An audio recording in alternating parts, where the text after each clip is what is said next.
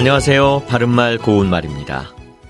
가을바람에 곡식이 혀를 빼물고 자란다는 말이 있습니다. 이것은 가을이 오려고 서풍이 불기 시작하면 곡식들이 놀랄 만큼 빨리 자라고 익어감을 비유적으로 이루는 말인데 여기서 가을바람은 가을바람의 준말이죠. 가을바람은 가을에 부는 선선하고 서늘한 바람을 뜻하는 명사입니다. 우리 속담에 가을바람은 총각바람, 봄바람은 처녀바람이라는 말이 있는데요.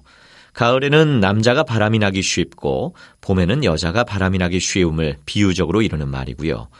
이 속담에 나오는 봄바람은 물론 봄철에 불어오는 바람이라는 뜻이지만 그 외에도 봄바람이 나다나 봄바람이 들다와 같이 봄을 맞아 이성관계로 들뜨는 마음이나 행동을 비유적으로 이르기도 합니다. 또 겨울에 부는 찬바람은 겨울바람이죠.